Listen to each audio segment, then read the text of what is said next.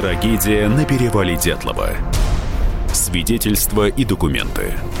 Писатель Николай Андреев исследовал шестьдесят четыре версии загадочной гибели туристов в тысяча девятьсот пятьдесят девятом году.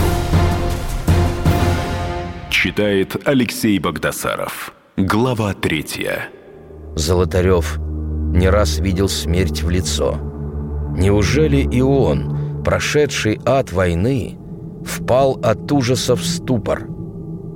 Командир полка пишет: «Своим примером бесстрашия воодушевлял бойцов на скорейшее выполнение задания».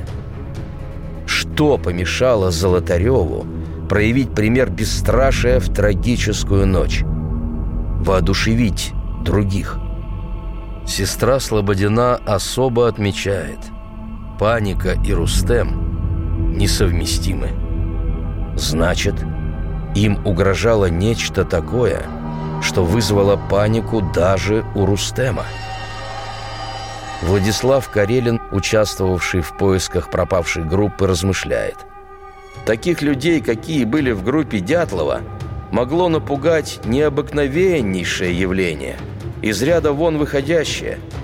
Свист ветра, шум, небесное явление, даже одиночный выстрел их напугать не мог. Испугать группу Дятлова могла лишь вооруженная группа людей не менее десяти человек. Но следов посторонних, которых не менее десяти, возле палатки не обнаружено. шестьдесят четыре версии. Размышляешь над трагическими событиями на склоне горы Холат-Сяхыл, и вспоминается фильм, снятый по роману Агаты Кристи «Трагедия в поместье Марсден». Сыщику Эркюлю Пуаро приходит письмо из небольшого йоркширского городка. В письме описывается чудовищное убийство. Пуаро с верным другом Гастингсом тут же ринулся на место преступления. Приезжают друзья к автору письма. Им оказывается владелец небольшой гостиницы. И тот говорит: «Написал детектив, но никак не могу решить, кто же совершил убийство». Под подозрением все, но у каждого есть алиби. Вот он и просит Пуаро помочь разобраться, кто же совершил убийство. Первый раз великий сыщик в растерянности. Мчаться за сто семьдесят миль, чтобы помочь графоману. Такого в его практике не случалось. История гибели группы Дятлова совсем не графоманская, но напоминает сюжет из фильма. Под подозрением масса людей, организаций, природных явлений, но у всех есть свое алиби. И не отбиться от ощущения, что кто-то очень хитро и расчетливо расставил приманки для подозрений, неоднозначных толкований и версий. Иногда кажется, что имеешь дело с чертовщиной. Будто бес резвился и специально перемешал все факты, чтобы люди мучились в поисках разгадки. Любая деталь работает по-разному на ту или иную версию в зависимости от точки обзора и логики событий, которую выстраивает исследователь. На момент, когда я пишу книгу, насчитывается шестьдесят четыре версии, пытающиеся объяснить, что творилось в ночь с первого на второе февраля тысяча девятьсот пятьдесят девятого года в горах Северного Урала. Любая из версий несовершенна, но будем справедливы. В каждой есть что-то разумное, здравое, убедительное. С огромным увлечением знакомишься с ними, но ни одна не составляет убедительную картину событий, в которой каждый факт трагедии подогнан безукоризненно. Что-нибудь довыпадает и портит сюжет. Попытаемся разобраться, кто виновен, кто причастен к трагедии, а у кого есть алиби. Начнем с исходной точки. Выезд группы из Свердловска. «Нас дальние дали зовут». Туризм в советские времена был больше, чем просто поход. Это образ жизни, формирование мироощущения, проверка себя в экстремальных условиях. Поход был постижением мира и себя в мире, да и просто здоровое, увлекательное времяпровождение. В пятидесятые годы прошлого века сфера занятий молодого человека в свободное время была узкой, если сравнить с нынешними временами. Чем мог заняться на досуге студент? Тогда был очень популярен спорт, чтение книг, кино, редко театр. Некоторые были активны в комсомоле. Художественная самодеятельность. Пели, плясали, играли в любительских спектаклях. И туризм. Он был не на последнем месте в те времена, а для значительной части студентов и на первом. Получить путевку в санаторий или дом отдыха, не входя в комсомольский актив, было сложно. Студенческие лагеря стали массово появляться только в семидесятых годах, так что каникулы у студентов, естественно, связывались с походами. Туризм – это новые друзья, это проверка себя. Точнее, чем ветеран туристского движения Уральского политехнического института Евгений Зиновьев и не скажешь. Из похода мы возвращались будто заново родившимися людьми, сплоченными, возмужавшими, наполненными яркими впечатлениями. Тогда гордились значком «Турист СССР», носили его на груди. Походы в выходные дни и походы категорийные. В воспоминаниях о тех временах часто упоминаются походы выходного дня. Они были чрезвычайно популярны. В такой поход могли собраться и незнакомые люди. Помню типичное объявление в «Вечерней Москве». Собирается группа по маршруту Малаховка-Быкова-Жуковский. Сбор на Казанском вокзале в восемь утра. Ведет группу такой-то. И собирались, и шли. И весело было всем. Собраться, друзья, нам в дорогу пустяк. Закинем за плечи походный рюкзак. Колеса хотят улететь от земли. Приблизится все, что ты видишь вдали. Дорогу, дорогу. Если... И в Свердловске в пятидесятые годы отправлялись по выходным в ближайшие окрестности. Пройти десятка-два километров, посидеть у костра, приготовить кулеш с дымком, попеть песни под гитару или мандолину.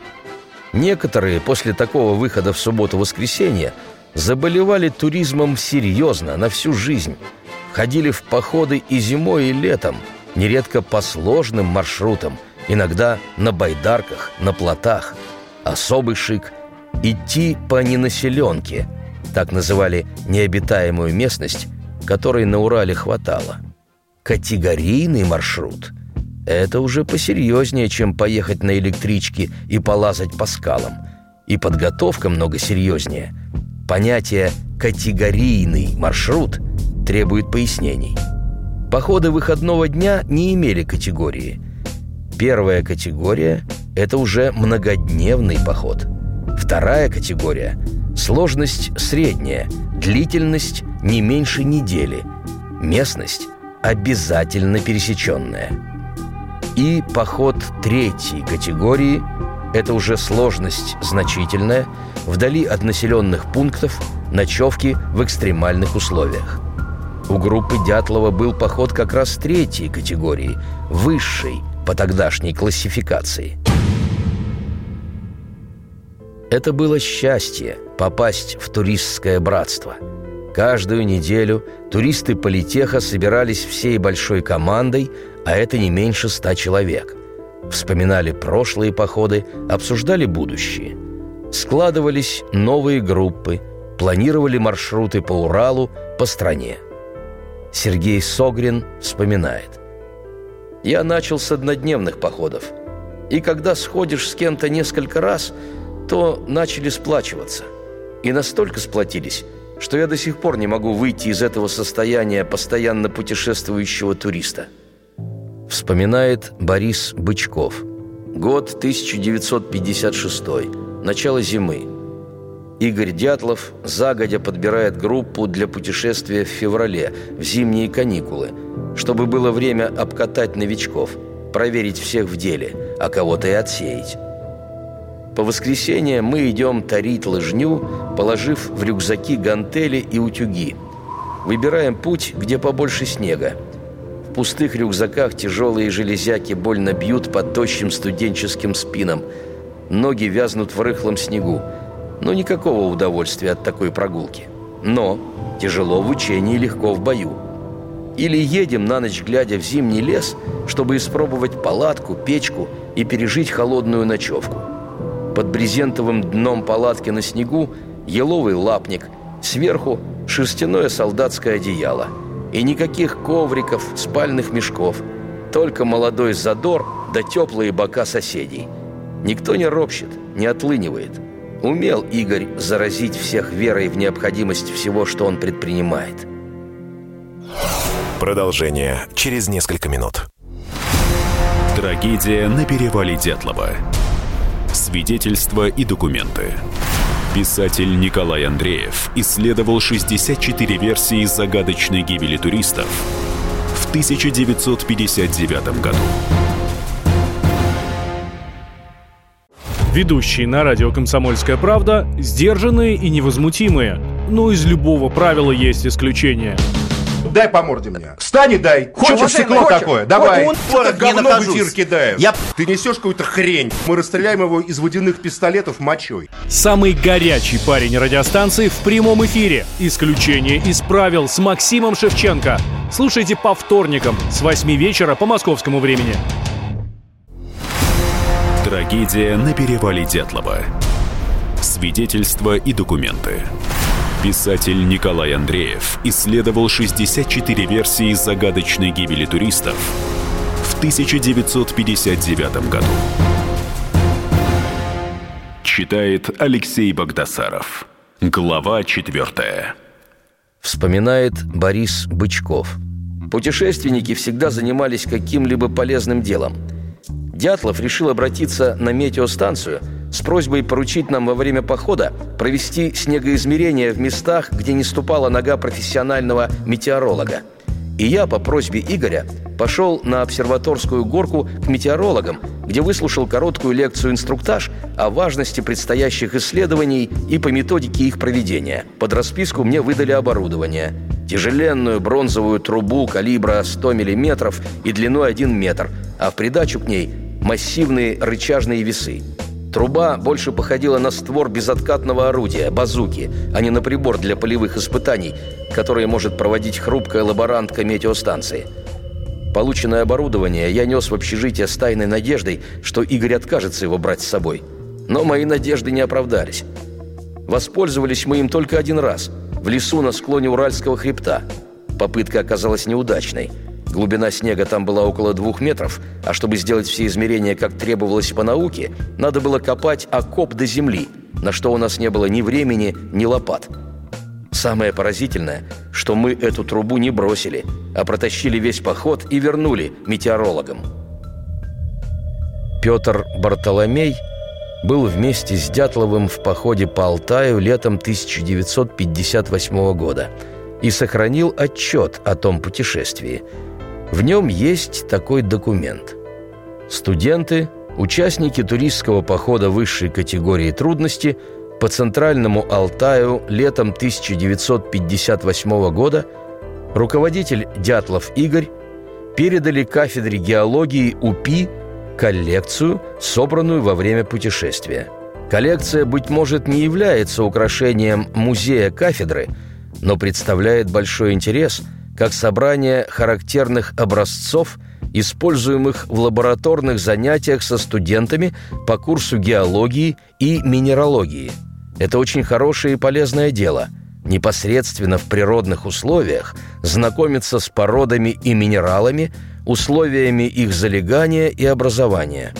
Это прекрасное закрепление приобретенных теоретических знаний. Кафедра благодарит участников похода за подарок, за интерес, проявленный ими к геологии, желает дальнейших успехов и собственных открытий. зав. Кафедрой геологии и минералогии Уральского политехнического института имени Кирова Архангельский. Эта сила и увлекла группу Дятлова в сложный зимний поход. У них был поход высшей категории трудностей. Группа должна была пройти в течение шестнадцати суток триста пятьдесят километров. Из них восемь суток по ненаселенной местности с ночевками в полевых условиях. Моисей Аксельрот вспоминает, как серьезно Дятлов готовился к походу. «Я был свидетелем приезда Игоря на заседании городской секции с проектом похода. Маршрутная комиссия послала проект на консультацию Масленникову. После окончания сессии Дятлов и Колмогорова провожали меня. Шел разговор о многом, в частности, о походе. Я рекомендовал Дятлову поддерживать в походе железную дисциплину с тем, чтобы выходить как можно раньше. Лучше иметь время в запасе, чем нагонять его. Оба они, Дятлов и Колмогорова, уговаривали меня принять участие в их походе. Судя по их настроению, оба не сомневались, что поход пойдет хорошо. Они многого ждали от него для себя». Первоначально Дятлов планировал поход по Приполярному Уралу, но тот маршрут требовал большего времени, и он остановился на Северном Урале. Владислав Карелин, заместитель председателя клуба туристов УПИ, считает: «Маршрут группы Дятлова мне кажется нормальным средним походом. По трудности мог быть вполне пройден в феврале. Это высказывание основывается на личном опыте.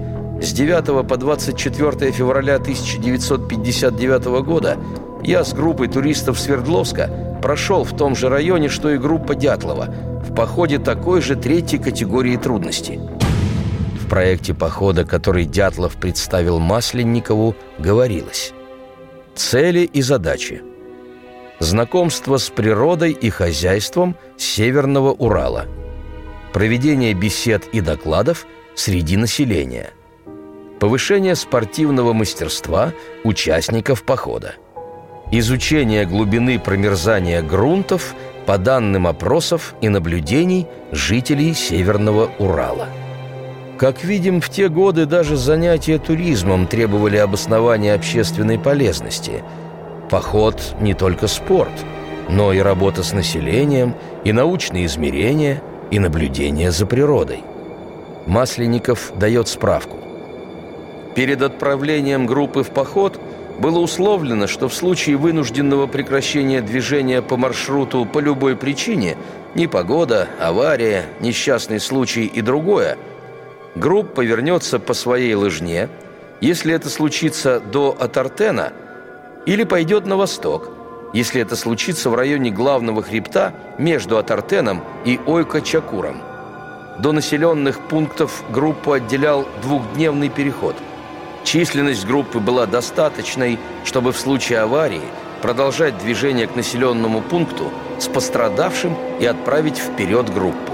Кто был в группе? Юрий Коптелов вспоминает: «Поход на Северный Урал был задуман еще осенью. Первыми организаторами его были Юра Вишневский, Люда Дубинина и Влад Биенко. У них ничего не ладилось, не хватало организаторского опыта. И основное, никак не могли укомплектовать группу. Это продолжалось до тех пор, пока за дело организации группы не взялся Игорь Дятлов». Многозначащая фраза. «Пока не взялся Игорь Дятлов». Дятлов был не просто опытным туристом. Он обладал задатками лидера и подобрал в команду тех, кого хорошо знал. Знал по учебе, знал по походам. Знал, на кого можно положиться. Обстоятельства помешали пойти в поход проверенным товарищам Игоря, Евгению Чубареву и Николаю Трегубову, вспоминает Владимир Шунин. Формировалась группа Дятлова: Коля Трегубов и Женя Чубарев, правая и левая руки Игоря. Коля худощавый, строгий, всегда серьезный парень, очень выносливый, хороший охотник, в походах всегда с одностволкой, не раз подкармливал нас то рябчиком, то глухарем. Женя Чубарев тоже крепкий, молчаливый, фотограф и немного дрынькающий на гитаре. Николай Трегубов уже в наши дни вспоминал: Игорь Дятлов вовлек меня в туризм, и я был участником всех пяти категорийных походов, в которых Игорь был руководителем. Нельзя сказать, что мы были друзьями. Игорь был весьма авторитарен, но я был самым последовательным его соратником. Зафиксируем характеристику Дятлова. Игорь был весьма авторитарен. И далее Трегубов продолжает. Приближалась последняя зимняя сессия. Мы готовились сходить в поход. Зимой времени мало, далеко забираться трудно. Было принято решение. Северный Урал. У меня сразу после каникул должна начаться преддипломная практика. Возникла дилемма – идти в поход и, немного опоздав, пройти практику в энергосистеме Урала или поехать на практику в Ленэнерго, в Питер. Я долго колебался. На Северном Урале я дважды уже побывал, и эти места меня не очаровали, а возможность посетить Ленинград была заманчива. И, изменив себе самому, решил поехать на практику в Ленинград. Тогда я не мог даже предположить, что в этом городе я когда-то буду работать и жить. После месячной практики возвратился в Свердловск и узнал, что наша группа из похода не вернулась. Сохранилось письмо Евгения Чубарева. Он проходил практику монтажником. По письму чувствуется, что отношения у него с Дятловым дружеские. Я выбрал из письма место, где Евгений пишет о планах на поход. Насчет Приполярного это хорошо. Что Коля с Юркой собираются, я бы тоже с удовольствием сходил, но мало надежды на это. А так вообще надо поднять уже в секции этот вопрос, чтобы в этом году организовать туда группу или две. Ведь такой край – силище. Жаждал отправиться с Дятловым на Северный Урал и Николай Попов. Его после окончания института распределили в Бугульму. Он тосковал там по походам. В конце тысяча девятьсот пятьдесят восьмого года Попов шлет Дятлову отчаянное письмо. «Здравствуй, Игорь!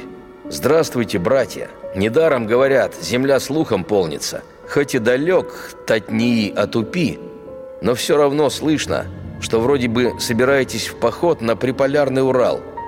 Госька, елки-палки, возьмите меня ради бога! Игорь, во-первых, я тебя прошу ответить на письмо сразу же. Во-вторых, напиши мне, кто идет. В-третьих, когда идете, на сколько дней и во сколько это обойдется мне, чтобы я знал о походе все и мог все взвесить, смогу ли я пойти. Со своей стороны извещаю, что у меня нет лыж, нет лыжных ботинок, нет рюкзака. Все остальное есть. Если в институте можно будет взять на меня рюкзак, ботинки и лыжи, то я буду рад. Остальное найду сам. Игорь, обязательно напиши сразу же, если группа будет не против моего участия, чтобы я мог вовремя известить вас, смогу пойти или нет. А покамест я не буду терять время. Я буду готовиться». Трагедия на перевале Дятлова. Свидетельства и документы. Писатель Николай Андреев исследовал шестьдесят четыре версии загадочной гибели туристов в тысяча девятьсот пятьдесят девятом году. Товарищ адвокат! Адвокат! Спокойно, спокойно. Народного адвоката Леонида Ольшанского хватит на всех. Юридические консультации в прямом эфире. Слушайте и звоните по субботам с шестнадцати часов по московскому времени.